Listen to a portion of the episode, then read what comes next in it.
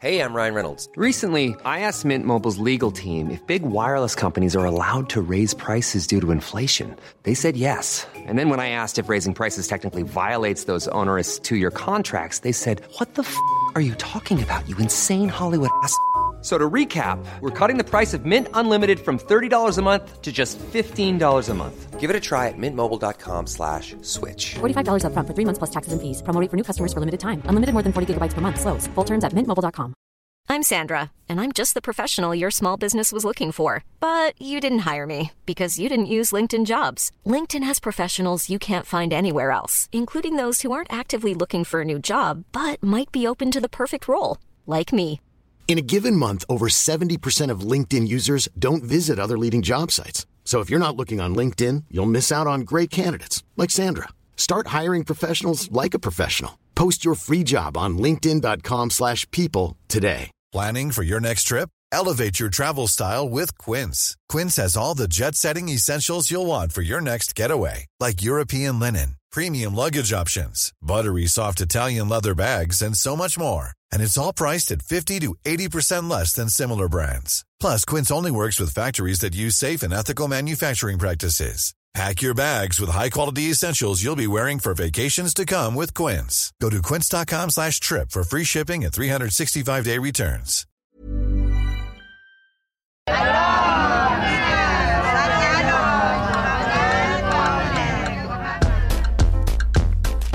سلام. این چهل و یکمین اپیزود از پادکست برزیست و اولین اپیزود فصل سوم. تازه اول چل چلی مونه بابا.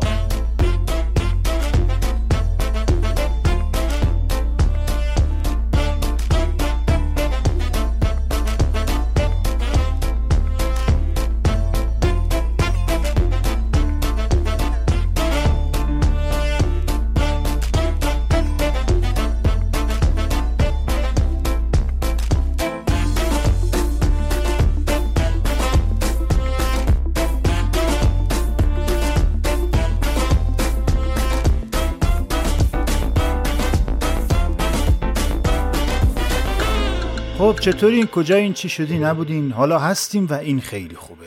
فصل جدید پر از تغییر و تحوله که به موقعش بهش می‌رسیم متوجه میشین چی شده. قدیمی ترها خوب می‌دونن که تنز پردازی پادکستی درباره تنزه و درباره تنز هم که مناش مشخصه درباره تنز یعنی قرار نیست کسی رو بخندونه. ولی چیز خندهداری بود چشم. میگیم شما بخندید. این اپیزود از اون تحلیلیاشه. باید تا آخر با صبر و حوصله گوش کنید چون یه سیر تاریخی گفته میشه یه روال تحلیلی داره خیلی یه جوریه. سه مهمان عزیز هم داریم تازه.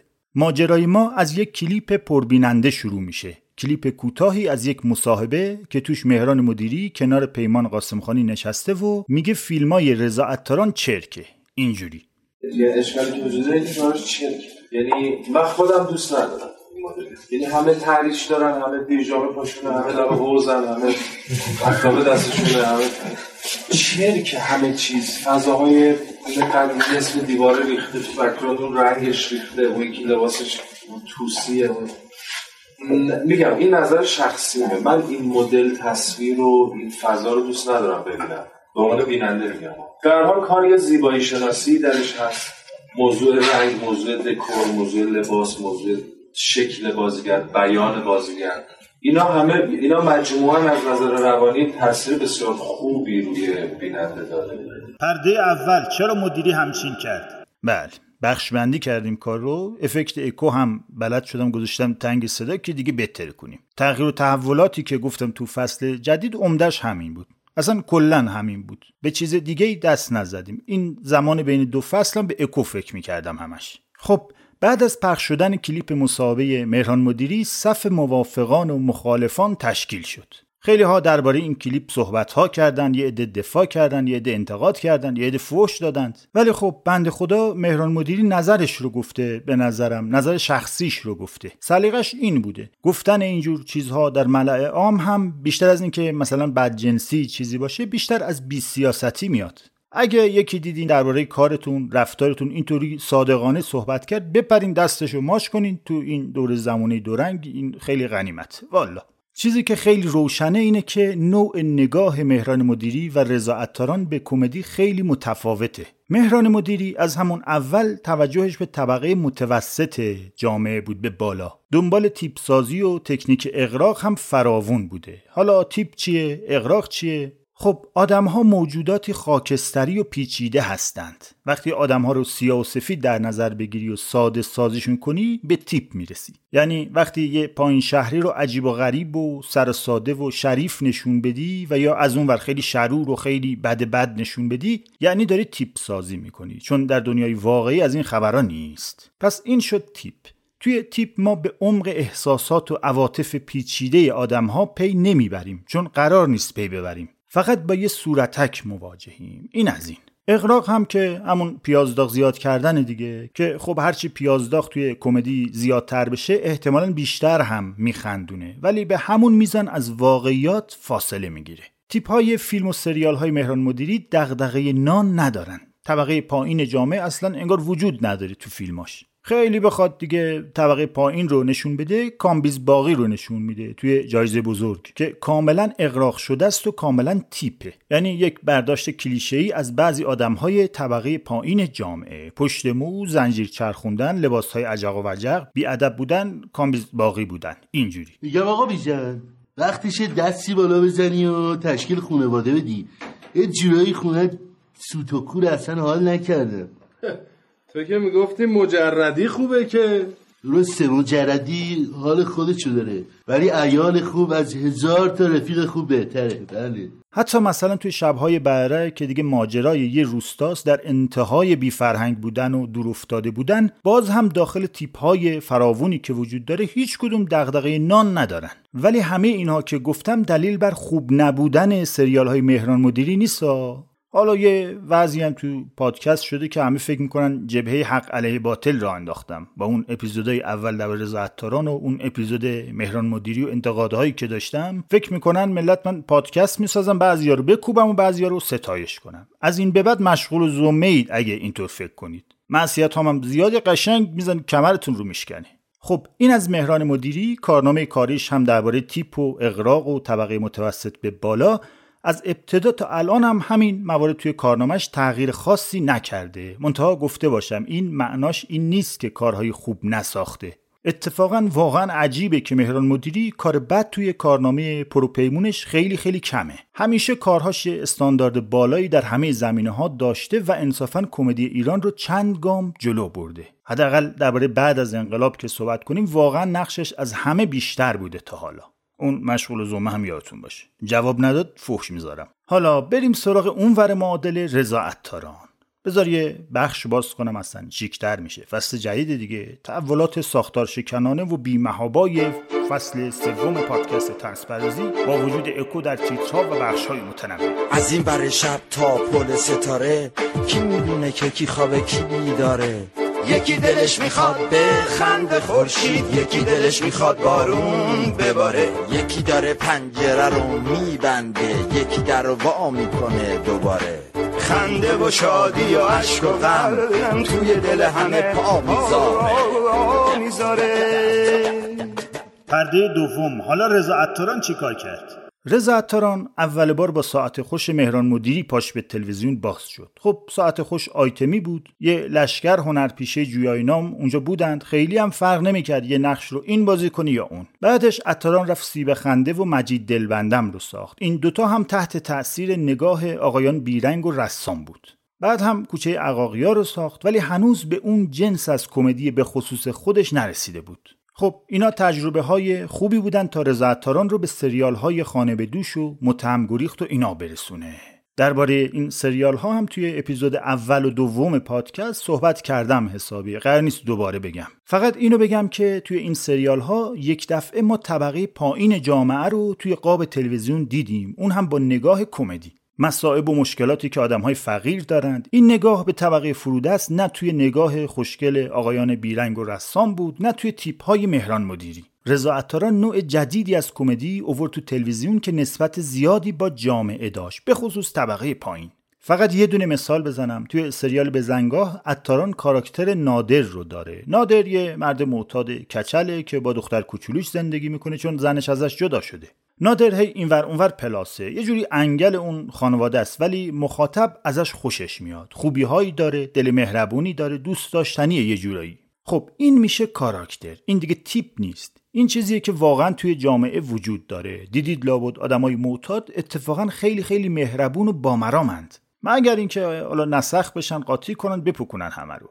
ولی نیست که عزت نفسشون به فنا رفته دیگه واقعا چیزی برای خودشون نمی‌خوان. مهربونی یه نسبتی هم با عزت نفس پایین داره دیگه. اونا که خیلی دیگه مهربونن و هی سرویس میدن به این و اون یه خورده بعد سیستم عزت نفسشون سرویسشون رو یه آچارکشی بکنن. تازه مشکل مهرطلبی هم عامل مهربونی خیلی هاست. منظور این که آدمیزاد موجود پیچیده ایه حتی یه صفت اخلاقی خوب و پسندیده مثل مهربانی باید هزار تا تحلیل بشه.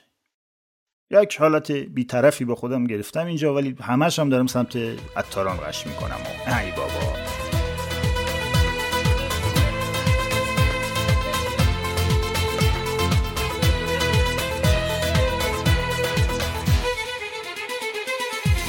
یکی میگه او منفی یکی میگه عین قصره مردی خونشو فروخته مردی خونشو فروخته. تیتر روزنامه اصره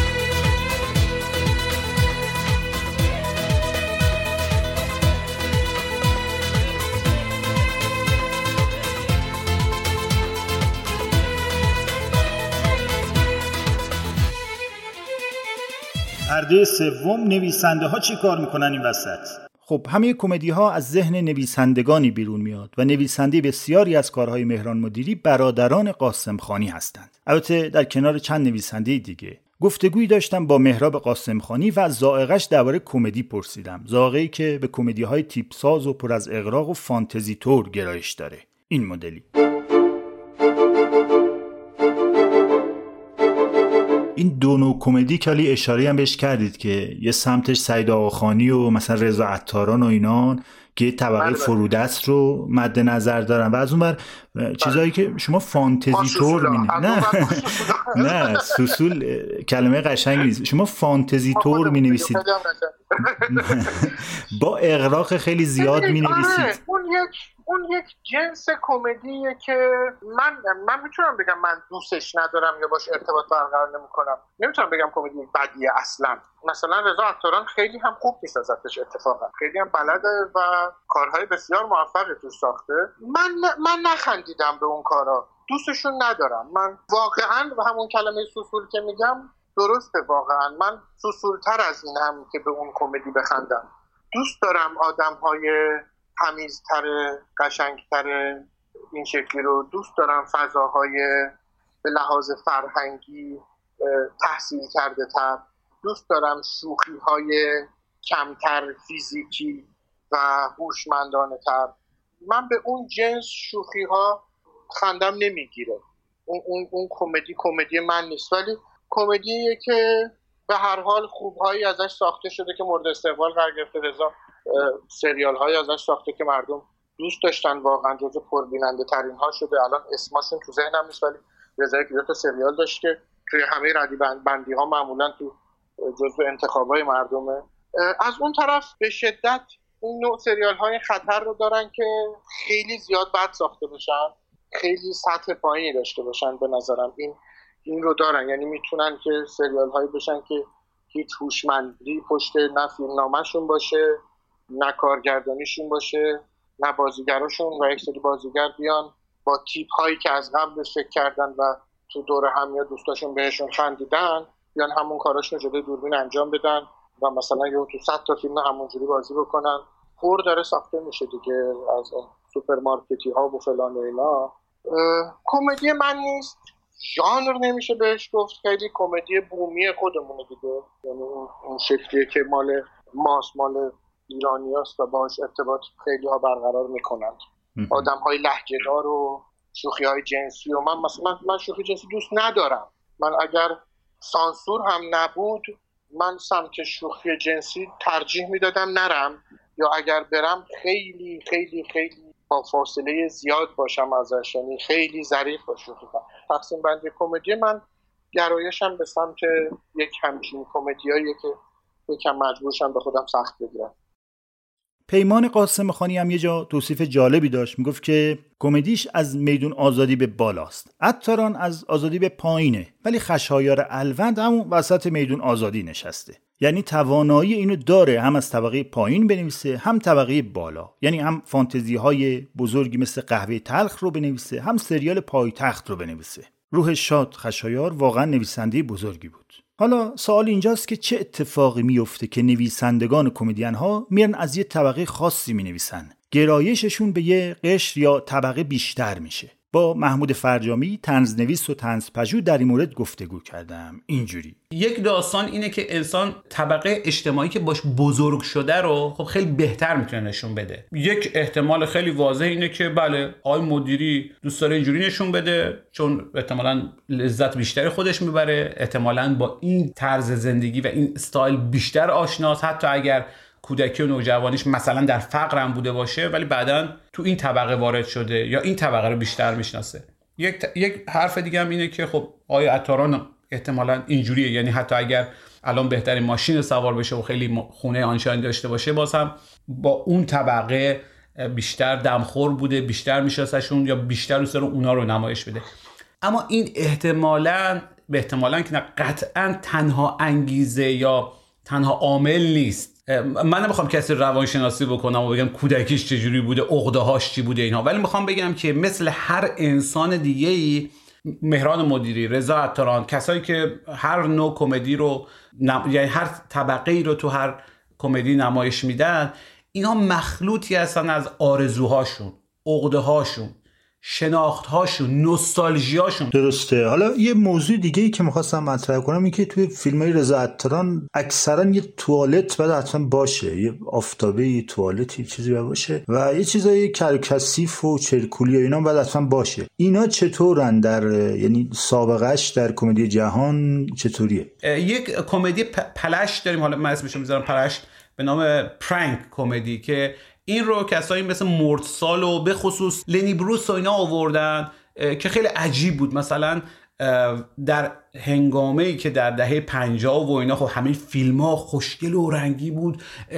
به خصوص آمریکا که خب وضعش خیلی خوب بود و از جنگ جهانی دوم زیاد آسیب نیده بود. سردمدار این رنگی کردن و زرق و برق و همه آقایون کراوات می‌زدن خانم ها لباس های فلان میپوشیدن می‌رفتن مثلا کاباره ها یا ودویل ها و اینها. و مد بود که یه نفر بیاد حالا جوک هم اگر می‌خواد بگه مثل بوپوپ و اینا اینا کراوات می‌زدن خوشگل تر تمیز میومدن مردم میخندودن می‌رفتن. یا آواز میخوندن گهگاه رقص هم داشت و اینها. ولی اینها اومدن این کمدی کثیف رو یا پلشت رو اووردن که میومد در مورد سکس و در خود ارزایی صحبت می‌کرد. کراوات نمی‌زد. یادتون باشه که کراوات نزدن خیلی حرف بود اون زمان که این نفر باید یقش باز باشه. یعنی چی؟ تو لات یا آقا؟ ما اینجا چیکاره نشستیم اینجا؟ یه سری آدم محترم هستیم. به نظر من این چیزهایی که ما دوست نداریم ببینیم مثل پیژامه پوشیدن. آقا همه ما پیژامه یا بقول خیلی از شهرستان یا بیرژامه رو میپوشیدیم. راه راه آبی هم بود دیگه نه؟ با یه زیرپوش زیرپیرنی عرقگیر سفید اصلا لباس فرم بود تو خونه ها بعد یهو یه جوری شده که اصلا اینو مثلا یه جای تصویر کنن میگیم به مردم یک فحش بسیار زشتی دادن.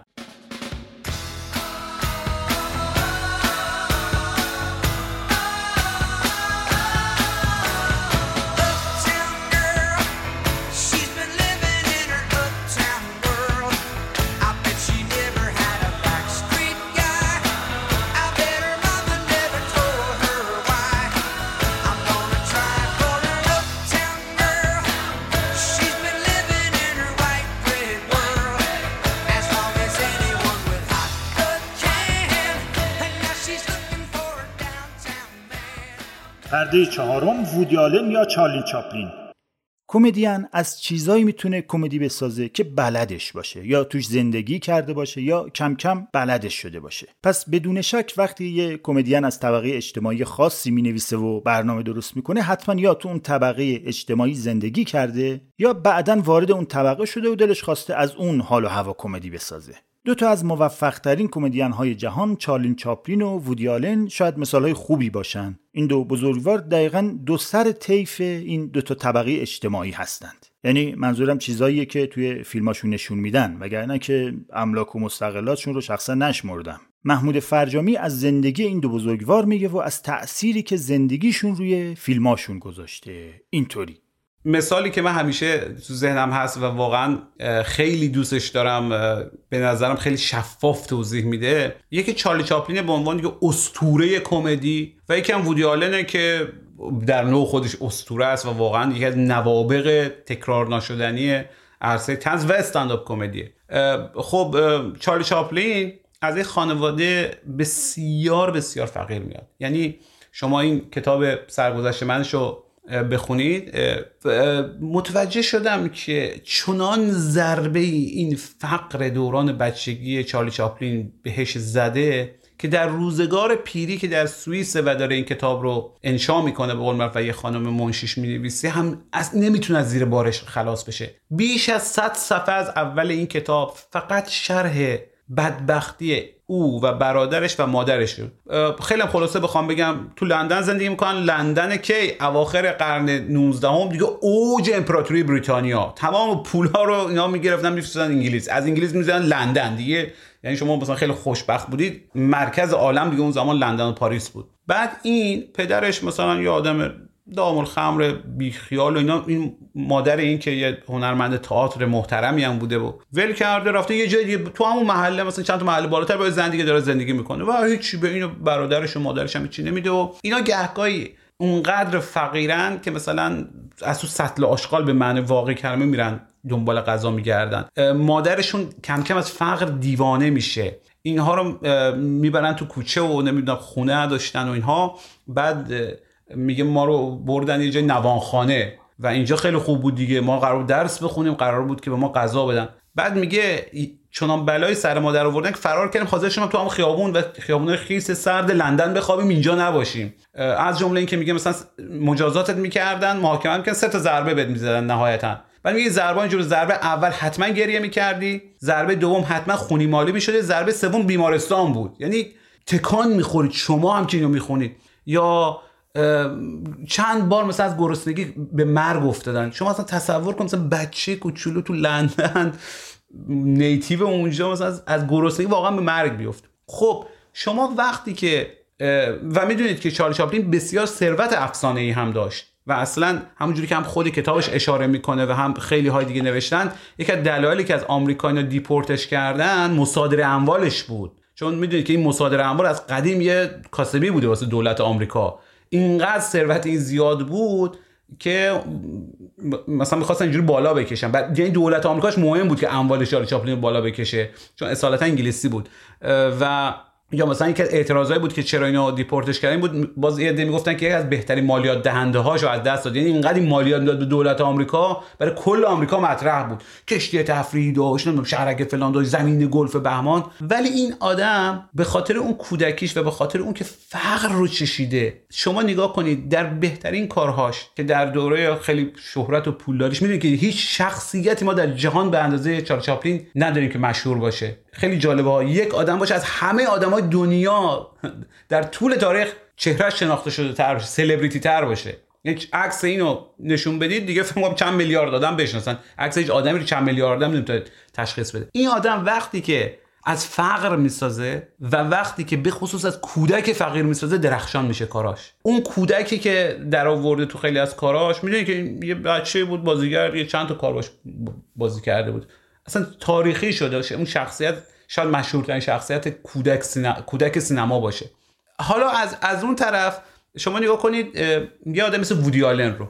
وودی آلن خب یک یهودی آمریکایی البته می‌دونید که اصالتا رگای روسی و داره ولی خب به هر حال خودش یهودی آمریکایی و نیویورکی اینا محسوب میشه و این آدم هرچی فیلم میساخت تا همین چند سال پیش همش تو نیویورک بود. و بهش می‌گفتن آقا شما مثلا کمدین معروف دنیا هستی اینقدر کارات خوبه نمایشنامه نویسی استنداپ کمدین داستان نویسی چرا همه کارات تو نیویورکه؟ و می‌گفت چون من من درست خوب می‌شناسم.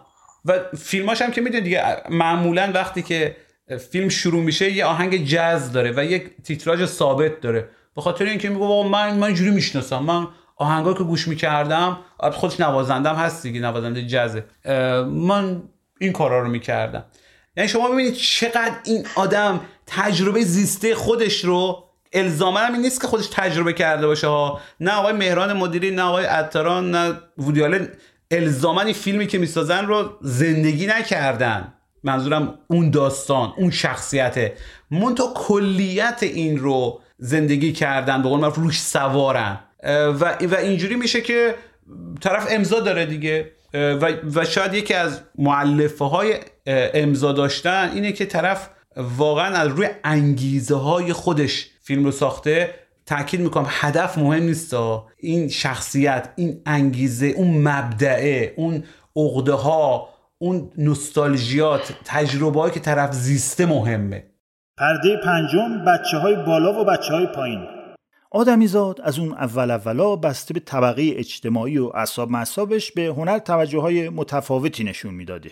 توی انسانهای غارنشین اونا که روی دیوار غار تصویر جک و جونور میکشیدن لابد خاطرشون خیلی جمع بوده دیگه. یه فراغتی داشتن لابد. شاید یه زن غاردار بوده که خیلی اجاقش هم فعال نبوده بچه مچه زیاد نداشته تو غار میشسته و از سر تفنن نقاشی میکشیده.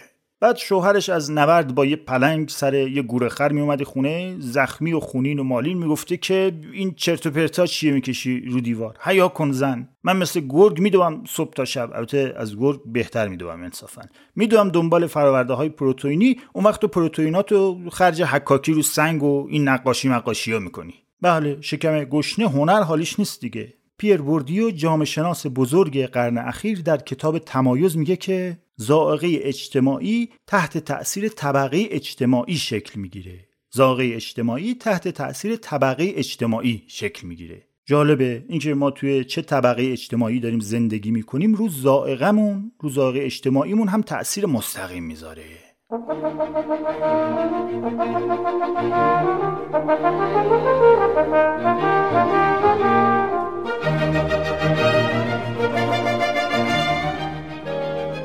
خانم آقای اسمیت گرگومی هوا راه میفتن که برند سر میز غذاخوری چون خونه اسمیت ها خیلی بزرگه.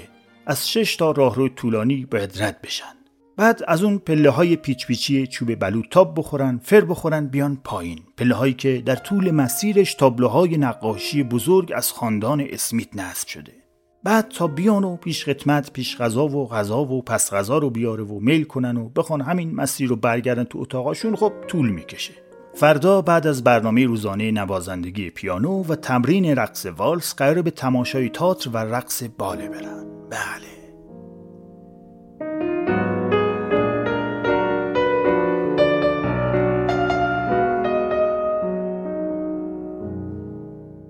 جک کارگر معدن زغال سنگه. توی معدن زغال سنگ همه دک و پوزاشون سیاهه. صورت جک هم این جفر جنی سیاه سیاهه. صبح تا غروب توی معدن کلنگ می‌زنه و گاری می‌کشه و جون می‌کنه. عاشق غذاهای متنوعه ولی فقط نون و سیب زمینی آبپز گیرش میاد که اونم تو همون معدن باید سری قورت بده برگرده سر کارش. که همین دو قلم فوق هم طعم زغال سنگ و خاک میده. تنها تفریح هنری فرهنگی ورزشی جک اینه که بعد از یک روز کامل جون کندن یه آبجو ارزون قیمت باز کنن و وقت برگشت به زاغه های جنوب شهر با کارگرهای دیگه بزنن زیر آواز یکیشون هم گیتار کج کلی داره و همراهیشون می‌کنه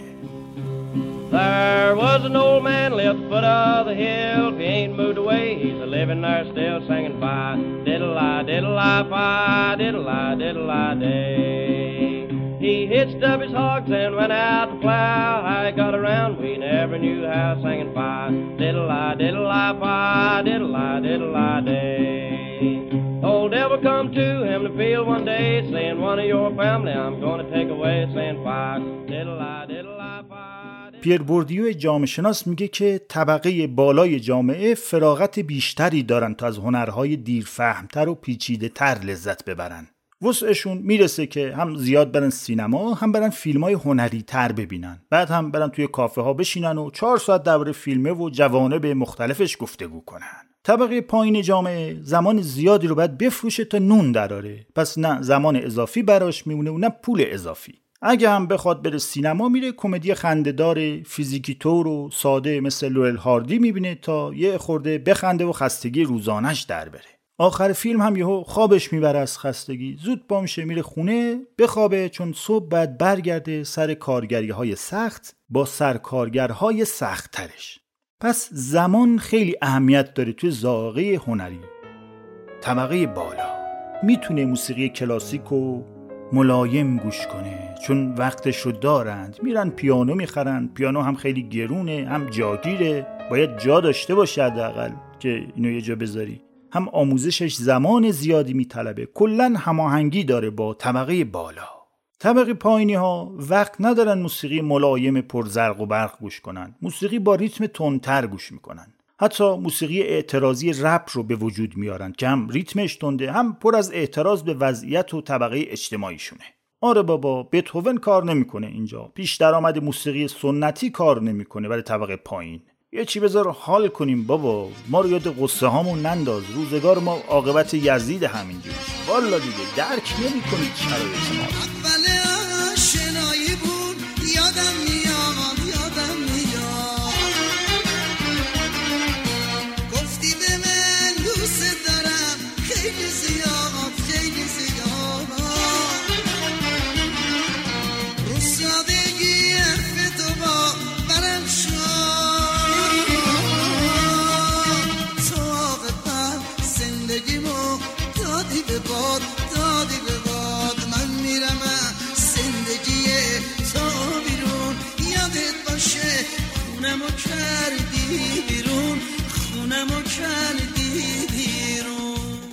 پرده ششم. الان که دیگه همه مثل همن حاجی. آره آره مثل حالا این همه رو گفتیم ولی این مفهوم طبقات اجتماعی در زمانهای گذشته خیلی پررنگ بوده. الان دیگه دنیا تغییر کرده. از روی سلیقه هنری دیگه نمیشه طبقه اجتماعی کسی رو تشخیص داد. حالا چطور شد که اینطور شد؟ تو ایران اینطور شد که با گسترش شهرنشینی طبقه متوسط به وجود اومد و هی این طبقه از نظر حجم و طول و ارتفاع و قاعده رشد کرد و رشد کرد. طبقه متوسط از نظر اقتصادی خیلی هم حالا تفاوتی با طبقه پایین جامعه نداشت ولی از نظر فرهنگی رشد زیادی پیدا کرد. طبقه متوسط شجریان دوست می داشت از فتانه بین دوستانش اعلام براعت می کرد ولی تو مهمونی ها هم خودش هم دوستانش هم نامهربونش هم آفت جونش باهاش غیر می دادند. همزمان با رشد طبقه متوسط در ایران هنر هم صنعتی شد. هنر از اون حالت مفهومی به حالتهای حسی و قابل لمس تبدیل شد. مثلا پدیده ای مثل کیم کارداشیان خیلی حسیه و خیلی قابل قابل حسیه. هالیوود هم سینما رو صنعتی کرد ساده کرد همه چی رو به ابتزال رفت. قد هنرمندان متوسط شد هنر متوسط شد هنرمندان خاص و صاحب سبک منقرض شدند. همه بوم بوم کردن رو متوسط زوم کردن. رو حساب خیرالعمول متوسطه ها کمدین ها زوم کردن رو نواحی وسط بدن آدمی. اونجا کمدی شکل گرفت. داشتیم بعضی از کمدین های قدیمی که از فرط تفکر و مشکلات فلسفی با جهان هستی افسرده می شدن قدیما. اونا برنامه حسن رو ندیدن که بفهمن افسردگی اصلا یعنی چی. بعدتر دابسمش متوسط شد که اصلا یکی دیگه میگه چیزا رو تو لب بزن فقط. کمدین های فضای مجازی به وجود اومد که بازآفرینی تنز شوهر ها بود. همه چی پولکی شد همه چی متوسط شد همه چی بد شد مد شد. مد اومد توی کار. مد که از رسانه ها و زورمندان و سرمایداران به جامعه تحمیل می‌شد اولین مشتریش طبقه متوسط بود. اگه پوشش مناسب داشتی شاید کار به اینجا نمی‌رسید. نمی‌دانم. شاید حق با تو باشد.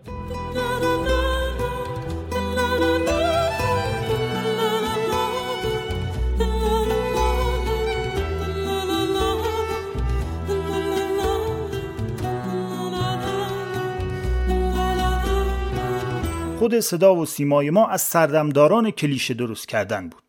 توی فیلم ها همیشه آدم بدا سیبیل بلند داشتن بقیهش ستیق توی خونه با حول پالتویی و لیوان آب پرتقال تردد می‌کردن لب استخر شخصی زیست می‌کردن آدم خوبا ریش داشتن. موهاشون نامرتب بود چون از فرط خدمت به خلق الله فرصت شونه زدن پیدا نمی‌کردند. همه چی همه چی تیپ همه چی ساده شده همه چی کلیشه همه چی متوسط.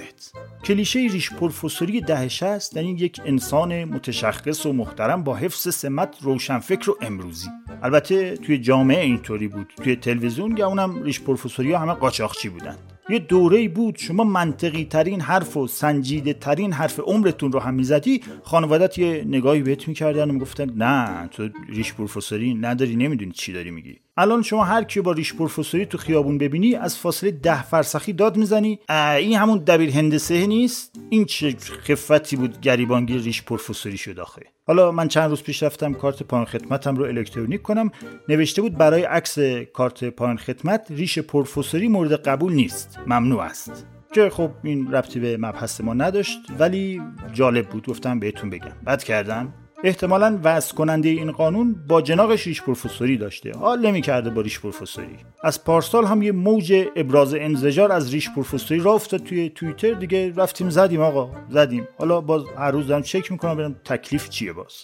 خب خیلی از بحث فاصله گرفتیم. گفتیم از طبقه متوسط که دیگه همه چیز رو به شکل متوسطی هماهنگ با همه داشت دیگه. نمی‌شد گفت که این زاغه طبقات متفاوته. همه همه نوع هنری رو می‌تونن دیگه دنبال کنن. البته خب یه اینقدر محدودیت هنوز هست. مثلا ثروتمندان می‌تونن برن کنسرت های آنچنانی تو برج میلاد. ولی حالا متوسط ها میرزن رو فلش تو ماشین گوش می‌کنن خب.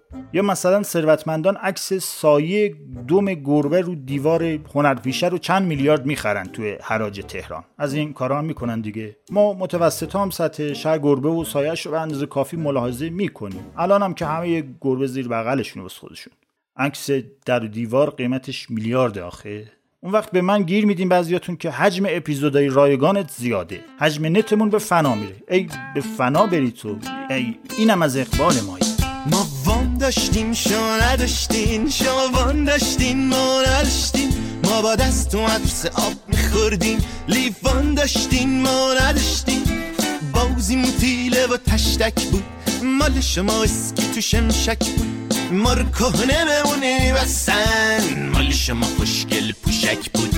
دیدی داری داری داری دیدی داری داری داری دیدی داری داری داری بام بام بام دیدی داری داری داری دیدی داری داری داری دیدی داری داری داری بام بام بام حرف ما داری بری بعد حرف بی خودی دست کتک بود. شما ناز بودی. الهی.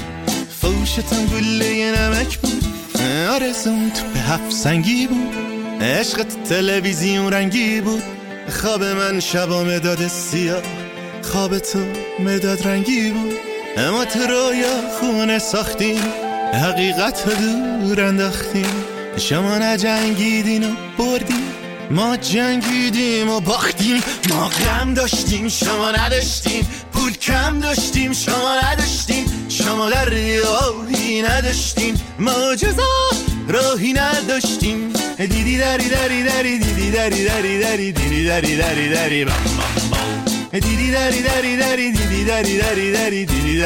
داری بام پرده هفتم هیچ همون ادامه متوسط. فقط یه نفس بگیره این بنده خدا. تلف شد محمده.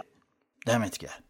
این طبقه متوسط ها که ما باشیم که ما بودیم دیگه آسیا به اون همه چی رو خورد می‌کنه. دیگه همه شلوار جین میپوشن و کفش کتان اسپورت یا تیپ رسمی می‌زنن با کت و شلوار. فقط جنس اینا و برند و قیمتشون فرق می‌کنه وگرنه همه چی دیگه چین می‌زنه ما میپوشیم. طبقه بالا و طبقه متوسط و پایین فقط تو جزئیات تفاوت دارن. مثلا طبقه بالا با کارد و چنگال و قاشقای سوپخوری و غذاخوری و دسرخوری و چنگک مخصوص خرچنگخوری غذا می‌خورن. با جبه ابزار میان سر میز غذاخوری. متوسط ها همه چی رو با قاشق می‌خورن. همه چی با قاشق برنج با قاشق گوشت با قاشق خورشت با قاشق پیتزا با قاشق. یعنی تنها چیزی که توش سنت با قاشق خوردن رو رعایت نمی کنیم ساندویچه که اونم در سه گاز فرو میبلیم اخیرا هم متوسط تر شدیم ساندویچ دونون دیگه سفارش نمیدیم با کلاسیم من خودم هنوز وقتی نوشابه می‌خورم چون دیگه نمی‌تونم یه دست به کمر بزنم و مثل آفتابه وایسم بطری نوشابه رو قلب قلب یه نفس تا تش بخورم دیگه اون لذتی که باید رو نمی‌برم دیگه میگن دست مخالف رو باید شل بگیری نه باید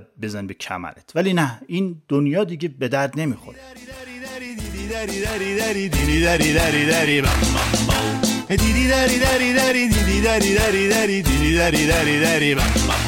پرده هشتم. متوسط. کدوم متوسط؟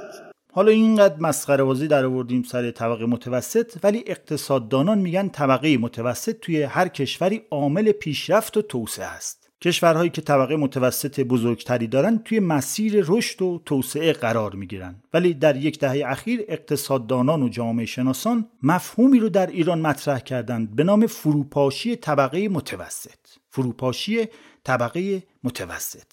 وضع تورم و بیکاری و رکود داره طبقه متوسط رو به سمت طبقه فقیر میکشونه. حتی مسنترها هم این مشکل داره براشون به وجود میاد. مثلا خونه دارند ماشین دارند از قدیمتر داشتند حالا دارند. الان ارزش اینا رفته بالا و اینا شدن میلیاردرهای فقیر میلیونرهای فقیر. تکون نمی‌تونن بخورن. نه دیگه می‌تونن خونه بخرن نه ماشین نه فعالیت اقتصادی خاصی می‌تونن داشته باشن. همون سر جاشون باید وایسن و بترسن از اینکه چیز میزاشون یهو از دست نره. چون دیگه به دست آوردنش کار حضرت فیله.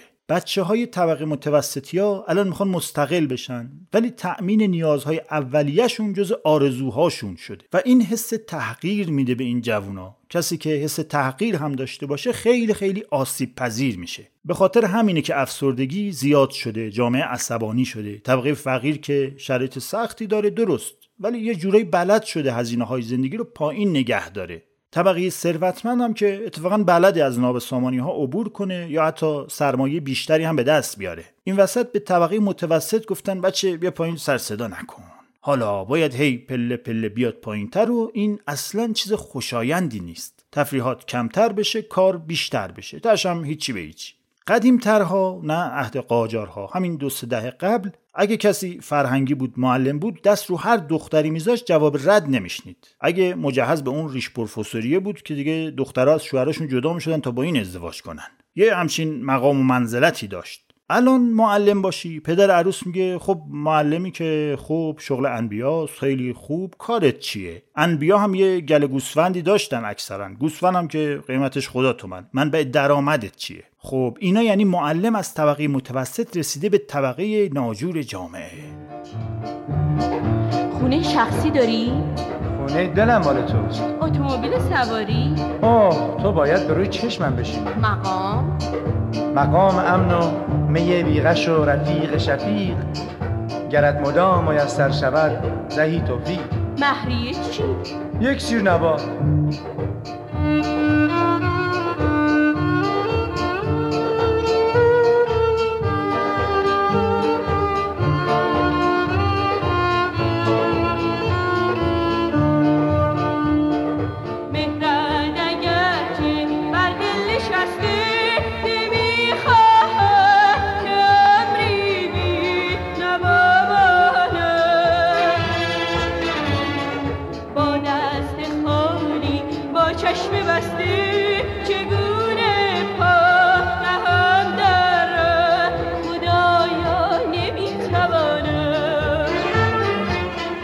بخش نهم چی میگی تو؟ بیا این دکتر چی میگه. در راستای متوسط و فروپاشی و اینا با دکتر علی عربی جامعه شناس و عضو هیئت علمی دانشگاه چمران گفتگو کردم. اینجوری. آقای دکتر ما داریم میپکیم این ماجرای فروپاشی طبقه متوسط در ایران چیه؟ چند سالی باب شده. اولین چیزی که باید پاسخ داد این که اصلا طبقه متوسطی مگر وجود داشته است که فرو بپاشد. این نکته خیلی مهمیه. ولی ما در ایران بله ما جامعه یک طبقه در حال گذاری داشتیم ولی بیشتر از اون که طبقه بشه واقعا در حال گذار موند. این چه سالی میشه در واقع؟ چه نسلی میشه؟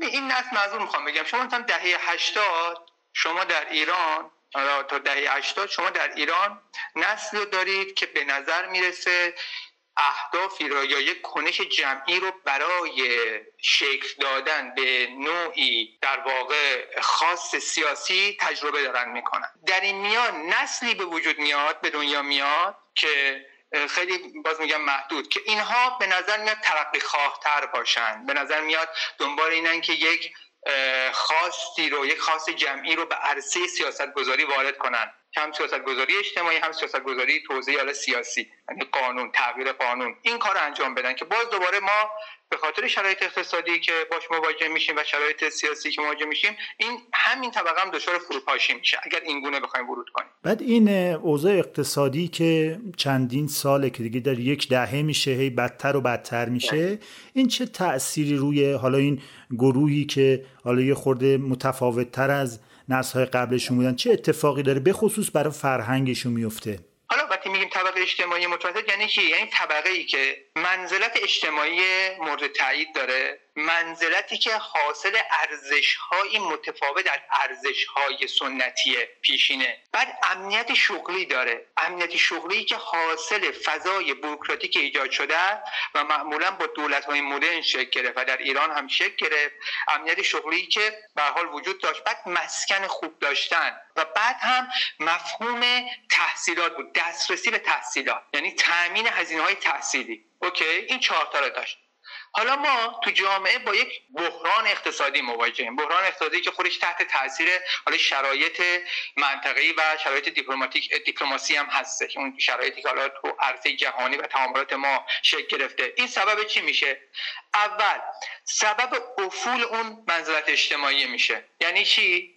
یعنی که شما اگه امروز الان برید از افراد نسل جوونتون بپرسید که مهمترین ارزش شما چیه کسی از تحصیلات صحبت نمی‌کنه.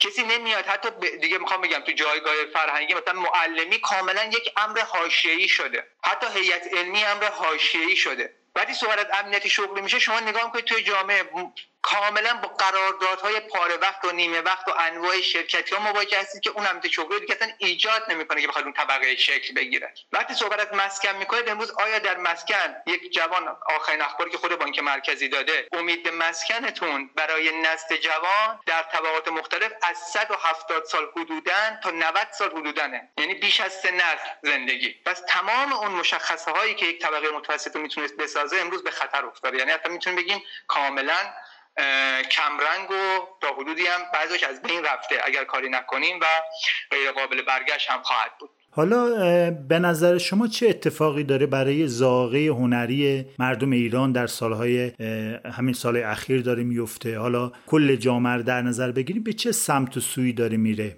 من فکر می‌کنم به طور کلی متاسفانه ما با یک ویروسی تحت عنوان ویروس سودنگاری مواجه شدیم که هر چیز یعنی حتی هنر و ذائقه هنری ما هنری ما رو کاملا داره تنزلش میده. تنزلش میده به چی؟ تنزلش میده به یک چطور بگم؟ کالای مصرفی. حالا بهتر بگم به سمت یک کالای مصرفی. اینکه افراد دیگه در هنر اون تعالی رو جستجو نمی‌کنن. برای همه است دیگه درسته؟ احسن این تقریبا برای همه است. شما الان نگاه کنید حتی در سطح جهان هم این گونه است. شما نگاه کنید الان طبقات مختلف حالا بهتر بگم قشر های مختلف چون ما واقعا امروز طبقه نداریم به معنای واقعی. قشر های مختلفی که در جامعه وجود دارن همشون اومدن و زید اون ضرورت مصرفی که حاصل اون زندگی روزمرهشونه و در یک افق یعنی هنر در یک افق کوتاه و در سطح ضرورت داره معنی میشه. حالا شاید بردیو خیلی خوب به این موضوع می‌پردازه در ارتباط با هنر. میگه حالا یه هنر ما ناب داریم که هنر برای خود هنره. میگه این دیگه امروز تقریبا کنار رفته وجود نداره هنر برای هنر. مگه برای کسایی که به تازگی وارد عرصه هنر میشن. و بعد زیل اون تقلید یا از خود بیخود شدگی در جهت رسیدن به منافع اقتصادی اون رو کنار می‌ذارن. این اتفاقی که داره برای جامعه ما میفته متاسفانه در حوزه هنر. و شما اینو در همه جا می‌بینید یعنی بذارید یه خورده کاملتر بگم. من فکر می‌کنم امروز در جامعه ما هنر به سطح ابزاری برای ارتقاء وضعیت اقتصادی تنزل پیدا کرده تقلیل پیدا کرده. صحبت ما صحبت کمدین ها و فیلم ها و سریال هاست به خصوص. به نظر شما چقدر جریان فیلم و سریال کمدی ایران به خصوص تو ایران به قشرهای مثلا پایین توجه داره یا قشرهای بالاتر توجه داره؟ جریان به چه سمتی داره میره؟ خیلی فکر کنم خیلی نکته خوبی گفتید بگم یه نکته بگم. ما یه چیزی تحت عنوان استنداپ کمدی داریم در جهان. استنداپ کمدی معنا داره مفهوم داره. هدف داره. اتفاقا یکی از جاهایی که همچنان امر اجتماعی یا متعالی برای نقد جامعه وجود داره استنداپ کمدی ولی متاسفانه در جامعه ما حتی این امر هم حالا شاید به خاطر شرایط اجتماعی و فهم ناس بهتر بگم تأخر فرهنگی به خاطر تأخر فرهنگی هم حتی استنداپ کمدی هم به سطح مت...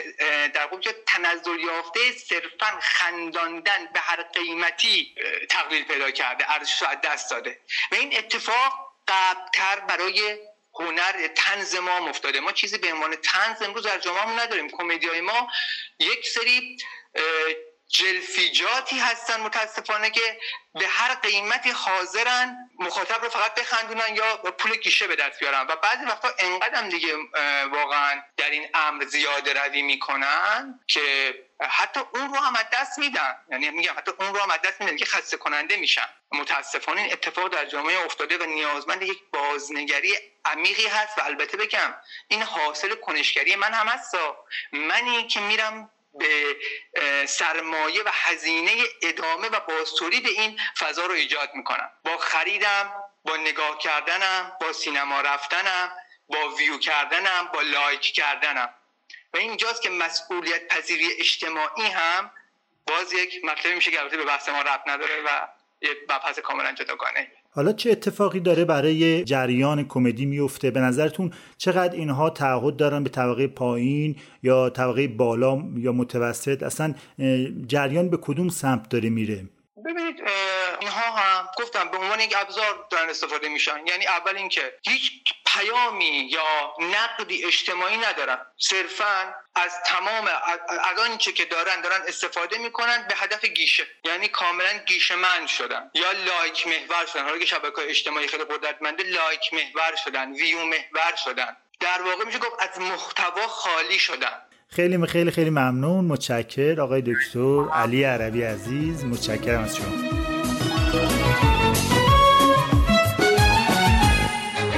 چی مونده؟ امروز یادمون از اون همه درس و کتاب. کجا کشید کارمون؟ حتی نمی‌دیدیم تو خواب. به دل هزار تمومشون نقشه بناب نوبت به نسل ما رسید. یک دفعه دنیا شد خراب. آه آه بابا. هزار سال بی جواب. آه آه بابا. هزار سال بی جواب. پرده نهم جمعندی کن بیا پایین. خیلی دیگه پخش و پلا شد. درسته درسته. بله یه خورده پخش و پلا شد بحث ولی لازم بود گمونم. الان هم می‌خوایم برگردیم خونه اول. اینکه آیا کمدی و تنز طبق مبقه حالیشه یا نه؟ جوابش یه جورایی میشه نه. یعنی همه مردم می‌تونن الان از کمدی های رضا عطاران و مهران مدیری لذت ببرن. همه می‌تونن از همه آثار هنری لذت ببرن. هیچ محدودیتی نیست. درسته بلیت کنسرت های استاد چجریان خیلی گرون بود. ما نمی‌تونستیم بریم. فقط آدم های متمول می‌تونستن برن کنسرتش. ولی جنوب شهر می‌رفتی میدی کفاش همه کاست های شجریان رو داره. آواز هم می‌خونه مو به مو نعل به نعل هم تحریرهای استاد رو برات اجرا می‌کنه کف بر بشی. این هم واقعا از مزیت های عصر حاضره. ما عادت داریم همیشه بگیم قدیم ترها ال بود بل بود بهتر بود.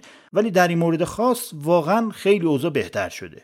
یادم بچه بودیم نوار کاست کمیاب بود دست به دست می‌شد. یه بارم یه کاست گلچین 1375 لس آنجلسی هم بود که توی فامیل و در همسایه هی دست به دست می‌شد. دست من که رسید نوار پیچی تو استریو. ما به ضبط صوت می‌گفتیم مرض داشتیم می‌گفتیم استریو.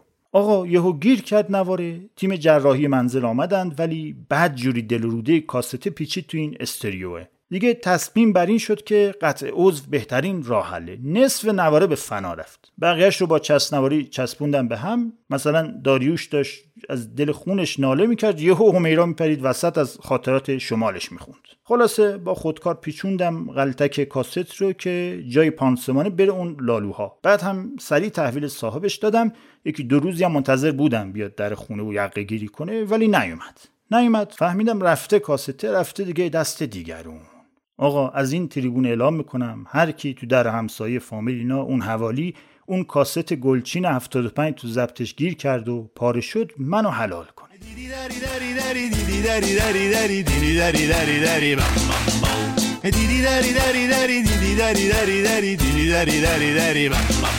پرده دهم جمع کن بریم دیگه بابا. این اولین اپیزود فصل سوم پادکست تنس پردازی بود. تو این فاصله برنامه‌ریزی هایی کردیم و قرار کارهای خوبی انجام بدیم.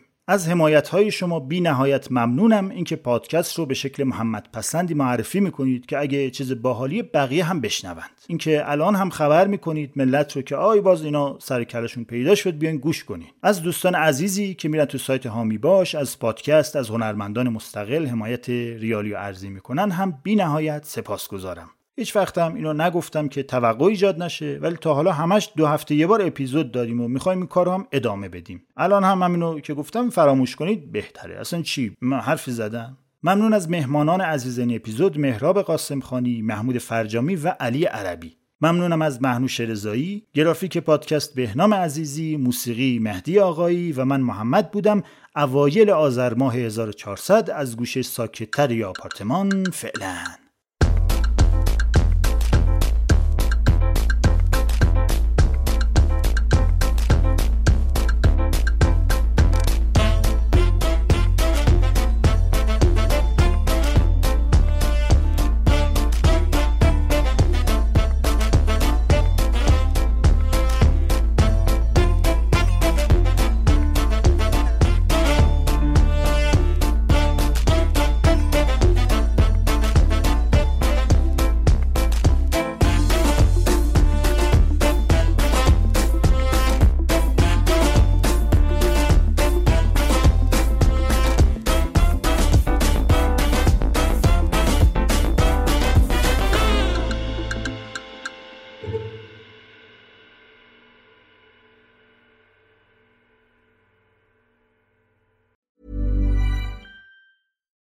It's Paige DeSorbo from Giggly Squad. High quality fashion without the price tag. Say hello to Quince. I'm snagging high-end essentials like cozy cashmere sweaters, sleek leather jackets, fine jewelry, and so much more. With Quince being 50 to 80% less than similar brands. And they partner with factories that prioritize safe, ethical, and responsible manufacturing. I love that. Luxury quality within reach. Go to quince.com slash style to get free shipping and 365 day returns on your next order. Quince.com slash style.